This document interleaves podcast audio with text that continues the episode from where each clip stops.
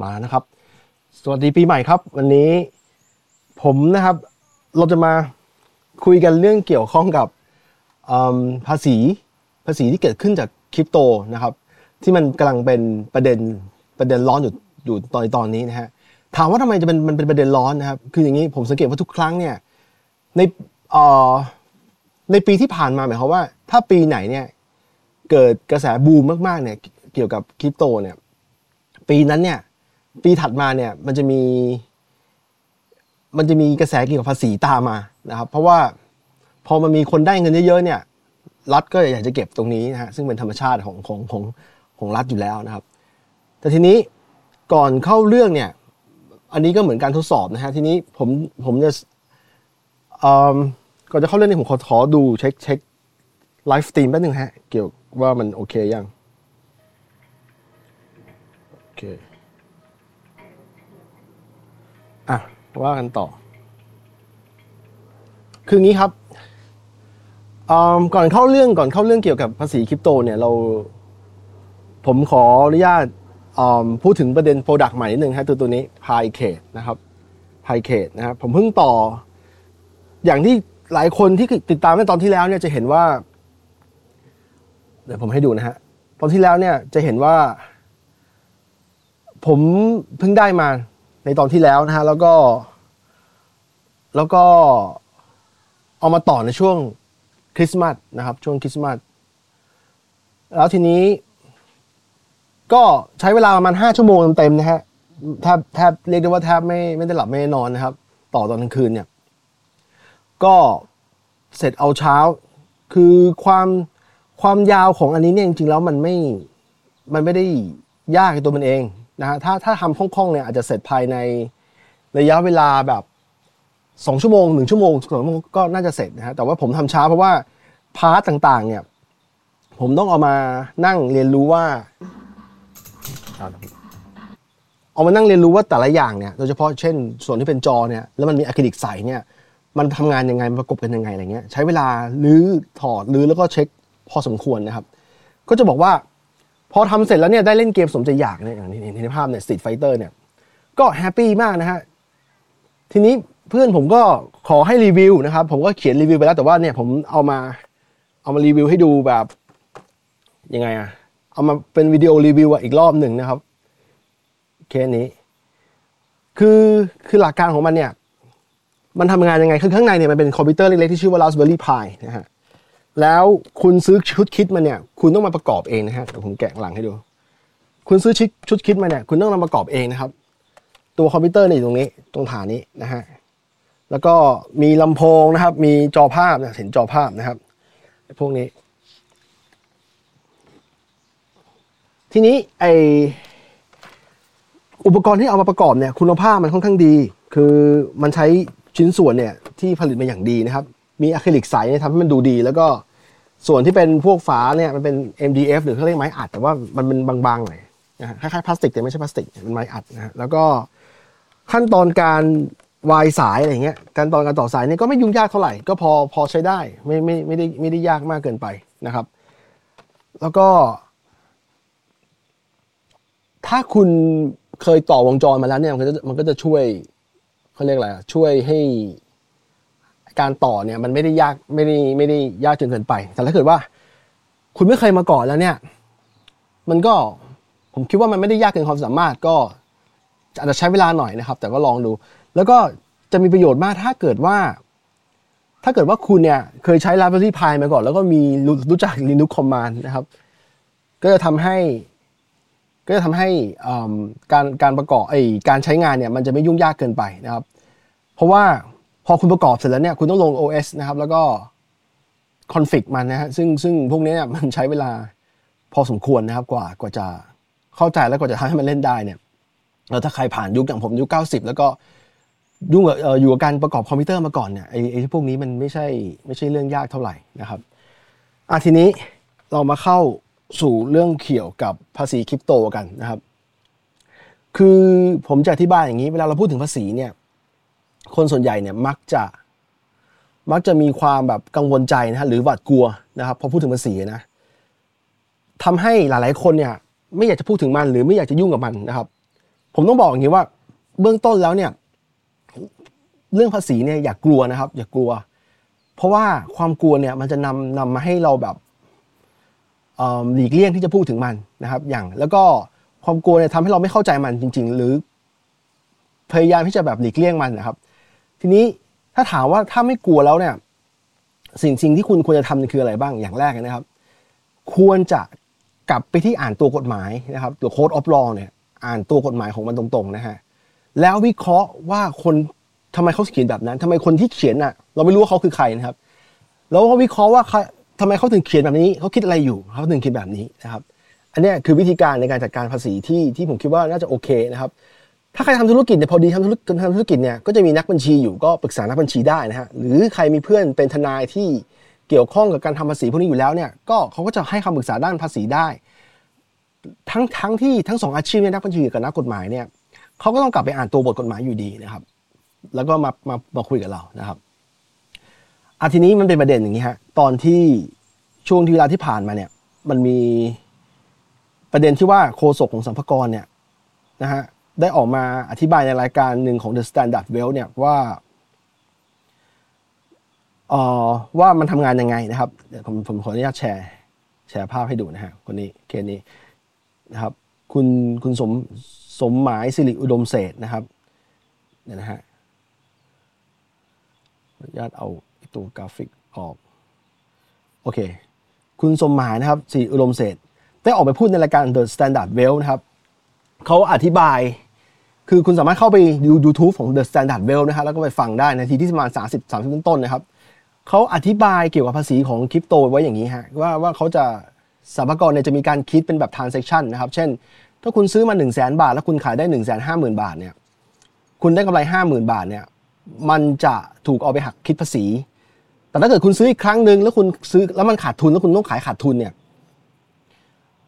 เขาจะไม่เอามาคิดนะฮะซึ่ง อันเนี้ยมันก่อให้เกิดกระแสในในโซเชียลเนี่ยอย่างมากนะครับว่าว่ามันไม่แฟร์ซึ่งถามผมก็บอกว่ามันไม่แฟร์นะครับมันไม่แฟร์แล้วเอาจริงๆแล้วผมนั่งพยายามศึกษาภาษีคริปโตจากจากจากที่ต่างๆทั่วโลกเนี่ยก็บอกว่าอันนี้เนี่ยไม่มีใครก็ทำกันนะฮะแล้วแล้วแต่เพื่อความแฟร์กับคุณสมหมายผมต้องอธิบายอย่างนี้ครับว่า คุณสมหมายเนี่ยเป็นโฆษกของสรรพากรก็จริงนะครับ แต่เขาไม่ใช่กฎหมายนะครับเขาไม่ใช่คนที่คุมกฎหมายเขาเขาอาจจะอธิบายในมุมของเขานะครับ ซึ่งพอย้อนกลับไปตัวกฎหมายเนี่ยเดี๋ยวผมเดี๋ยวผมเอาชี้ให้ดูนะครับ พอย้อนกลับไปตัวกฎหมายเป็นแบบนี้ฮะถ้าคุณกลับไปค้นเว็บไซต์ของสัมภากรเนี่ยคุณจะเจอราชกิจจานุเบกษาหรือจดหมายจดหมายจากรัฐบาลเนี่ยเกี่ยวกับกฎหมายเนี่ยพระราชกำหนดเนี่ยเกี่ยวกับคริปโตเนี่ยอันอันแรกนะที่ที่ที่อ้างอิงถึงมากๆเนี่ยคือออกมาในปีหนึ่งสองห้าหกหนึ่งนะครับ เกี่ยวกับ เกี่ยวกับคริปโตนะฮะในแง่ที่ว่า ถ้าคุณมีเงินได้จากคริปโตเนี่ยสังเกตนะตรงนี้นะครับมาตราที่4นะครับมาตราที่4ถ้าคุณมีเงินได้จากคริปโตเนี่ยให้หักหักในอัตราร้อยละสิบห้าของเงินได้หมายความว่าถ้าคุณได้หนึ่งร้อยบาท คุณต้องหักสิบห้าบาทรัฐบาลแล้วคุณได้แปดสิบห้าบาทนะครับ แต่คำถามคืออย่างนี้ฮะผ่านมาสี่ปีเต็มๆแล้วเนี่ย ผ่านมาสี่ปีเต็มๆแล้วเนี่ย ผมยังไม่เคยเห็นใครเอา ไอการหักสิบห้าเปอร์เซ็นต์เนี่ยมาใช้เลยนะฮะนั่นนั่นหมายความว่า นั่นหมายความว่ามันกฎหมายเนี่ยมันออกมาตีตีแบบ ตีขลุ่มไปอะตีกว้างไปอะแล้วแล้วสุดท้ายเนี่ยไม่ไม่ถูกเอามาใช้จริง แล้วมันกลายเป็นผักภาระให้ว่าคนที่ที่มีเงินได้จากจากคริปโตเนี่ย กลายเป็นผู้เลี่ยงภาษีไปโดยปริยายนะครับเพราะว่าเพราะว่ามันไม่มีใครเอามาใช้กันจริงนะฮะแล้วถามว่าทำไมมันเกิดอะไรขึ้นในในปี 2561เนี่ยคืออย่างนี้ฮะผมอธิบายก่อน ถ้าคุณย้อนกลับไปเนี่ยในปี 2560 เนี่ยหรือปีหนึ่ง2017 เนี่ยเป็นปีที่คริปโตเนี่ยเกิดการบูมครั้งหนึ่งนะฮะคือผมยกตัวอย่างเงินบิตคอยเนี่ย BTC เนี่ยมันขึ้นอยู่ประมาณ 6-7 เท่านะ ขึ้นไปสูงสุดประมาณ 6 ถึง 7 แสนบาทในวันนั้นนะครับ ในปี 2017ทำให้ 2018 พอเปิดปีปุ๊บเนี่ยสำนักงานก็เลงไว้แล้วว่าต้องมีคนได้กำไรจากจากคริปโตในปีนั้นเยอะ ก็เลยอยากจะขอเก็บนะฮะซึ่งซึ่งช่วงนั้นเนี่ยเขามีการไปคุยกับ เว็บไซต์ exchange ชื่อดังของไทยในตอนนั้นนะไม่ใช่ตอนนี้นะฮะตอนนั้นนั่นคือชื่อ bx.in.th นะครับแล้วก็ไปคุยกับเทรดเดอร์ที่ได้กำไรเยอะๆนะครับ โดยเอาทาร์เซชันมากางกันดูนะครับ แล้วก็มีการเก็บภาษีกันไปจริงๆในในในวันนั้นนะฮะแต่ว่าเก็บเลือกเก็บเป็นหลายคนที่ได้กำไรเยอะๆนะครับ แล้วก็พอออกพอเราไอ้กฎหมายตัวนี้เนี่ยกฎหมายตัวนี้เนี่ยผมไม่แน่ใจว่ามันเกี่ยวข้องอย่างไร แต่เพียงคิดว่ามันมีส่วนทำให้เว็บไซต์ตัวนั้นนะอย่าง bx เนี่ย bx.in.th เนี่ย ต้องเลิกกิจการไปเลยในประเทศไทยนะผมไม่แน่ใจว่ายังไง แต่แต่ตามปกติแล้วเนี่ย ผมทำธุรกิจอยู่เนี่ย ธุรกิจอะไรก็ตามนะครับ ที่ทำกำไรได้ค่อนข้างเยอะเนี่ย แล้ว มันทำอะไรได้เยอะแล้วคือปกติแล้วคืออย่างที่คุณรู้นะ ในช่วงสิปีที่ผ่านมาบิตคอยมันขึ้นกราฟขึ้นเป็น exponential นะ คือแค่เก็บเงินไว้เฉยๆเนี่ยมันก็ได้กำไรเยอะพอควรอยู่แล้วนะฮะยิ่งยิ่งดำเนินการแล้วมีคนใช้งานซื้อขายกันเยอะๆเนี่ย คือเขากำไรอยู่แล้ว คือเขาไม่มีความจำเป็นใดๆนะครับ ที่จะต้องต้องเลิกกิจการ แต่ว่าเคสนี้เป็นเคสที่แปลกมาก เป็นหนึ่งในเคสอ๋อหนึ่งในเคสที่แปลก แล้วก็เลิกกิจการเป็นตัวที่กำไรยังมีกำไรอยู่นะครับ เป็นเหตุว่าเรามีทุกวันนี้เรามีเว็บ exchange ในไทยในหลายหลายอันนะฮะ แต่ทีนี้ออพอย้อนกลับไปตรงนี้ปุ๊บอะตามหลักการแล้วนะครับผมผมชี้ให้ดูอีกอันหนึ่ง ในเว็บไซต์ของสรรพากรเองเนี่ยมันจะมีจด magazine นะฮะที่อธิบายเกี่ยวกับเรื่องนี้นะครับเกี่ยวกับคริปโตเนี่ย magazine เนี่ยเขาก็เขาก็อธิบายไปนะครับว่า ว่าผู้ขายเนี่ยขายได้กำไร ขายได้กำไรเนี่ยก็ต้องก็ต้องไปดีแคร์ภาษีต้องไปประกาศเป็นภาษีนะฮะแจ้งภาษีนะฮะส่วนผู้ซื้อเนี่ยต้องหักภาษี 15%ผู้ซื้อที่นี้คือกรณีคุณคุณมีคริปโต แล้วคุณไปขายให้ Exchange Exchange ก็มีสิทธิ์หัก15%ตามกฎหมาย แต่ในความเป็นจริงถ้า Exchange ทำแบบนี้กับคุณเนี่ยรับรองว่าไม่มีใครใช้นะครับ รับรองว่าหนีกันไปต่างประเทศกันหมดนะครับแล้วต้องย้อนกลับมาดูธรรมชาติของคริปโตอย่างหนึ่งคือคริปโตเนี่ยมันมันไหลไปไหนก็ได้ มันไม่จำเป็นต้องอยู่ในคริปเอ็กชแนนไทยคุณสามารถโอน ไปเอ็กชแนนไหนก็ได้ในโลกใบนี้นะครับโอนเข้ากระเป๋าไหนก็ได้ในโลกใบนี้ทำให้ภาษีตัวนี้ไต่ตั้งขึ้นมาเนี่ยเพื่อการจะเก็บตังก็จริง แต่สุดท้ายแล้วเนี่ยในทางปฏิบัติไม่มีการเอามาใช้จริงนะครับ แล้วถามว่า อย่างนี้เนี่ยสมรกรควรทำยังไงนะครับสมรกรควรทำยังไง คือผมคิดว่าอย่างนี้ อย่างแรกนะครับ ในทั่วโลกเนี่ยโดยเฉพาะประเทศที่พูดภาษาอังกฤษเนี่ยเว็บไซต์สรรพากรที่ผมไปเช็คมานะอย่างอย่างกรณีนิวซีแลนด์นะที่ผมอยู่นะครับกรณีของสิงคโปร์นะครับที่ใช้ภาษาอังกฤษอธิบายเนี่ยเว็บไซต์เขามี section อธิบายเกี่ยวกับพวกนี้หมดนะครับหมดนะฮะแล้วก็ค่อนข้างเคลียร์ค่อนข้างเคลียร์ สักครู่นะเดี๋ยวผมเดี๋ยวผมชี้ให้ดูนะฮะว่ายังไงบ้าง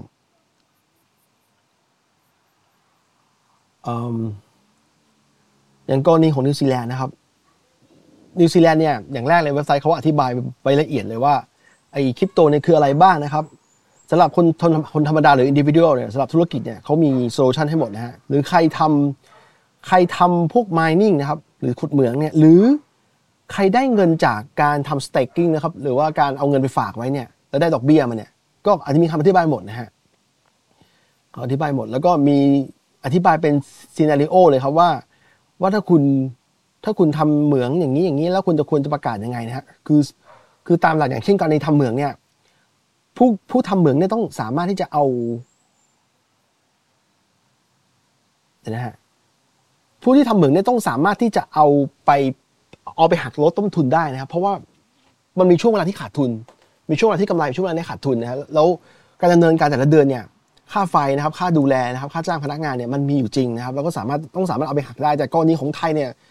ไม่มีการพูดถึงเรื่องพวกนี้นะครับหมายความว่า ถ้าคนขุดเหมืองแล้วเอาไปขายใน exchange ไทยเนี่ยแล้วต้องโดนหัก 15%เนี่ยผมจะบอกว่ามันมันบางทีในเคสส่วนใหญ่แล้วจะไม่น่าจะได้กำไรจากเคสนี้ เพราะว่ามันยากนะครับที่ที่คุณจะได้กำไร เยอะๆมัน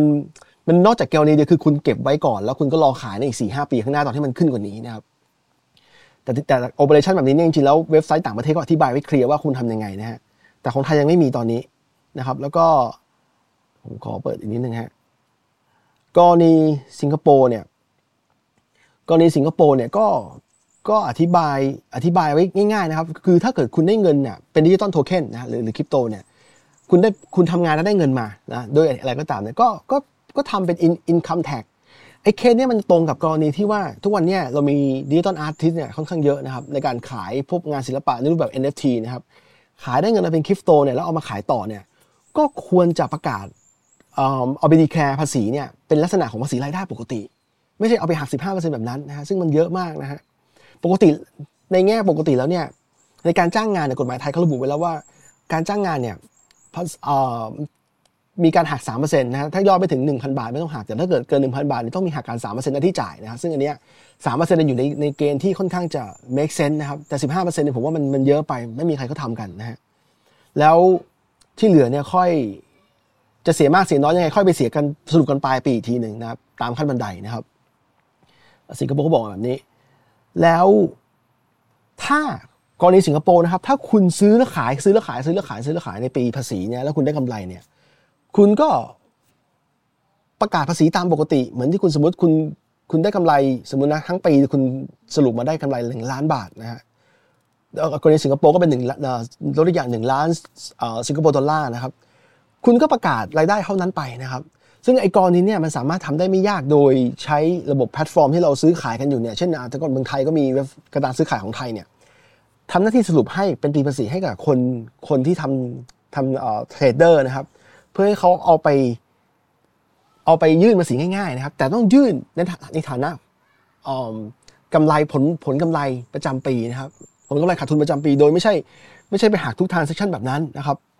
กรณีสิงคโปร์นี่ make sense มาก และอีกอันหนึ่งแต่ถ้าเกิดว่าคุณถือสิงคโปร์บอกว่า business นะครับ business that buy digital token for long term investment purpose เนี่ยหมายความว่าคุณซื้อมาในปี 2017 แล้วคุณมาขาย 2021 เนี่ย คุณจะได้ capital gain อยู่แล้วเพราะว่าเงินมันขึ้นเยอะนะครับ กรณี capital gain เนี่ยไม่มีไม่มีแท็กในสิงคโปร์นะครับไม่มีแท็กในสิงคโปร์หมายความว่าถ้าคุณซื้อมาแล้วคุณเก็บไว้แล้วคุณได้เงินในระยะยาวเนี่ยไม่ต้องเอามาเสียภาษีนะครับ ซึ่งอันเนี้ย make sense make sense นะฮะหรือในประเทศอย่างนิวซีแลนด์เนี่ยก็บอกให้คุณต้อง declare กำไร ก็ไม่เป็นไรก็ดีก็ declare กำไรได้นะครับ ต่อให้เอาไปขายต่อเนี่ยก็ได้กำไรก็เอาไป declare ได้ ซึ่งมันจะยุ่งยากหน่อยนึง ผมเข้าใจว่าเหตุนี้ทำไมสิงคโปร์เขาถึงไม่ไม่ไม่ต้องให้ declare เพราะว่าบางทีคุณลงทุนระยะยาวไป คุณลงทุนไป 3 4 ปี 5 ปี แล้วค่อยเอาไปขายได้กำไร หรือบางทีขายเนี่ยลงทุนไป3 4ปีคุณขายแค่หนึ่งในสิบที่คุณมีนะหนึ่งในสิบที่คุณมีเนี่ยคุณก็ได้เงินกลับมานะครับบางทีกำไรมันมันตีออกมาไม่ได้ร้อยเปอร์เซ็นต์ไม่ได้ชัดเจนพอความพอมันเกิดความไม่ชัดเจนเนี่ยเขาก็ยกประโยชน์ให้เราไปนะแล้วสุดท้ายเนี่ยเงินที่เราได้เนี่ยเงินที่เราได้เนี่ยถ้าเขาเอาไปใช้จ่ายเนี่ยมันก็มักจะอยู่ในรูปแบบของของเงินหมุนเวียนในระบบ เศรษฐกิจนะครับ เช่นคุณเอาไปซื้อนาฬิกาหรูนะอย่างนี้มีการคุยกันนาฬิกาหรู สุดท้ายไอ้เงินพวกเนี้ยรายได้พวกนี้มันก็หมุนเวียนในระบบเหมือนเดิมนะครับ มันก็ไม่ได้ไปไหนนะครับ อะไรอย่างเงี้ย make sense นะครับทำให้ไอ้คืออย่างแรกเลยอะสรรพากรเนี่ยจะจะเก็บภาษีคริปโตเนี่ยปีนี้เขาต้องมีการรีไวซ์หรือหรือเปลี่ยนแปลงใหม่ โดยโดยทำให้มัน make sense นะฮะ แล้วคุณมีตัวอย่างประเทศทั่วโลกเนี่ยที่เขาทำไปเป็นเสร็จทำไปแล้วเนี่ยแล้วมันค่อนข้างโอเคเนี่ยเดี๋ยวแรกคุณปรับปรุงเว็บไซต์นะครับ แล้วเขียนให้มันง่ายนะครับ ไม่ใช่ไปเขียนเป็นภาษาราชการแบบนี้นะครับ มันดูงงนะฮะทำให้มันง่ายๆ อธิบายง่ายให้คนเข้าใจคนภาษาคนอ่านนะครับ แล้วก็เอ่อไอ้วิธีคิดเป็น transaction เนี่ยมันไม่เวิร์กแน่นอนนะฮะที่ที่ที่แต่ผมเข้าใจนะเพื่อความแฟนผมเข้าใจว่าโฆษกที่เอามาพูดเนี่ยเขาน่าจะตีตีความไปเองนะฮะไม่ได้ดูถึงความเป็นจริงนะครับ แล้วก็ทีนี้เป็นอย่างนี้อีกสมมุติว่านะถ้าคุณถ้าคุณทำหน้าที่ซื้อขายซื้อขายในในในไอ้แพลตฟอร์มใดๆเนี่ยขออนุญาตปรับปรับจอกลับมา ถ้าคุณทำหน้าที่ซื้อขายซื้อขายในแพลตฟอร์มใดๆก็ตามนะครับ แล้วก็ได้เอ่อได้กำไรเนี่ย แต่คุณมีกรณีหนึ่งที่คือคุณซื้อซื้อขายแต่ขายไม่หมด แล้วคุณถอนออก คุณเพิ่มเงินคริปโตเนี่ยมันไม่ไม่จำเป็นต้องถอนเป็นเงินไทยบาทอย่างเดียวคุณสามารถ ถอนออกมาเป็นเงินคริปโตด้วยกันนะเข้ากระเป๋าตัวเองนะฮะหรือไปเข้ากระเป๋าอื่นที่สามารถเอาไปค้ำประกันเป็นบัตรเดบิตนะฮะแล้วก็เอาบัตรเดบิตเนี่ยไปใช้จ่ายซื้อของอะไรแบบนี้ผมจะบอกว่า ไอ้พวกเนี้ยตัวกฎหมายเกี่ยวกับภาษียังตามไม่ทันนะฮะแล้วก็วิธีการที่ง่ายที่สุดเนี่ยคือใช้ใช้ trading platform เป็นตัวพื้นฐานก่อนได้นะฮะแล้วก็ที่เหลือเนี่ยก็ ก็เปิดเปิดโอกาสให้ให้คนเนี่ย ถ้าเขารู้ว่าเขามีกำไรเท่าไหร่เนี่ยให้เขากรอกเหมือนที่กรณีนิวซีแลนด์ทำนะฮะสิ่งสำคัญเลยนะครับ ถ้าเกิดคนรู้สึกว่าประชาชนรู้สึกว่าภาษีที่เขามีเนี่ย ที่เขาจ่ายไปเนี่ย มันย้อนกลับมาที่ชุมชนเขามันย้อนกลับมาที่ถนนบ้าบ้านเขาหรือย้อนกลับมาที่ธุรกิจวันที่เขาลำบากวันที่เขาเกิดโควิด แล้วภาษีย้อนกลับมาดูแลเขาเนี่ย ผมก็เชื่อว่าคนส่วนใหญ่ไม่ไม่ลังเลที่จะจ่ายหรือดีแคร์ไปตามความจริงนะครับ นะครับ อันนี้อันนี้คือสำคัญมากคือ คือสัมภาระเนี่ยต้องทำให้เคลียร์ให้ชัดเจนนะฮะแล้วก็ไม่ใช่มาพูดแบบพูดแบบมั่วๆไปอย่างนั้นนะฮะแล้วก็โชว์ให้คนเห็นนะครับว่าภาษีที่เอาไปเนี่ยมันเอาไปใช้เป็นเรื่องเป็นราวจริงเพราะคนเขาดูอยู่ในโลกทุกวันนี้โลกมันโปร่งใสขนาดนี้เนี่ยคนเขาดูอยู่ว่าคุณกำลังทำอะไรอยู่นะครับ ก็ฝากไว้ส่วนส่วนคนที่ สำหรับคนทั่วไปที่ที่มีที่ถือคริปโตแล้วก็เทรดคริปโตอยู่เนี่ยก็ไม่ต้องกังวลนะครับพยายามคิด อย่างเป็นเหตุเป็นผลแล้วก็ลองลองใช้วิจารณวิจารณญาณดูนะฮะว่าคุณว่าคุณสามารถหากำไรที่คุณมีได้ไหม แล้วก็ประกาศภาษีเป็นภาษีรายได้ปกติไปนะครับนะครับ ก็ลองดูเพราะว่าตอนนี้ไอในถ้าคุณเข้าไปกรอกเนี่ยสรรพากรเขามีช่องช่องกรอกภาษีให้คุณแล้วนะครับ ช่องที่เอาไว้กรอกว่าภาษีที่ได้มาจาก ไอ้คริปโตเนี่ยมันจะเข้าขายคล้ายกับดอกเบี้ยธนาคารซึ่งอยู่ในอัตรา 15%นะครับก็ลองกันดูนะครับสำหรับสำหรับวันนี้ผมไม่มีอะไรละนะครับ แล้วก็ผมฝากไว้อันหนึ่งคือตอนนี้ถ้าคุณคุณเก็บคริปโตไว้เนี่ยไอ้ wallet ของเราเนี่ยครับไอ้ตัว hardware wallet ที่ชื่อว่า Ledger Nano X เนี่ยมันมีของอีกรอบหนึงนะฮะแล้วก็สามารถสั่งเข้าไปสั่งกันได้นะครับ อันนี้มีแบตเตอรี่แล้วก็ใช้ผ่านบลูทูธนะครับแล้วก็มือถือนะครับ เดี๋ยวรอบหน้าถ้ามีโอกาสผมจะ มาอธิบายการใช้งานอย่างละเอียดนะครับ ว่าทำงานยังไง โอเคครับ วันนี้สำหรับวันนี้ผมเท่านี้ก่อนนะครับ ขอบคุณมากครับที่ฟังจนจบ สวัสดีครับ